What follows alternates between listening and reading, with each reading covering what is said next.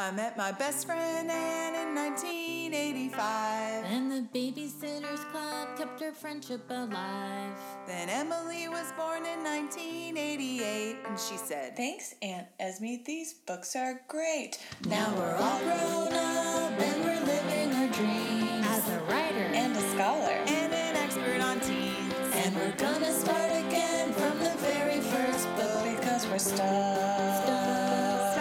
Stuck in Stony Brook. Hi, Stuck in Stony Brook listeners. Esme here. Just checking in briefly in the feed to report that 2020 has finally caught up to us one month into 2021. In Kristy style, I am in the middle of moving across town, though not to Watson's neighborhood, that's for sure. Our Claudia and Dawn have switched roles. Emily needs to study extra hard because she's teaching four undergrad classes this semester that all started this week, and Anne just has her hands full in typical Dawn fashion. We will miss you this week, but we'll be back on February 11th to cozy up with Super Special 3 Babysitter's Winter Vacation. A pizza toast to you and your patience.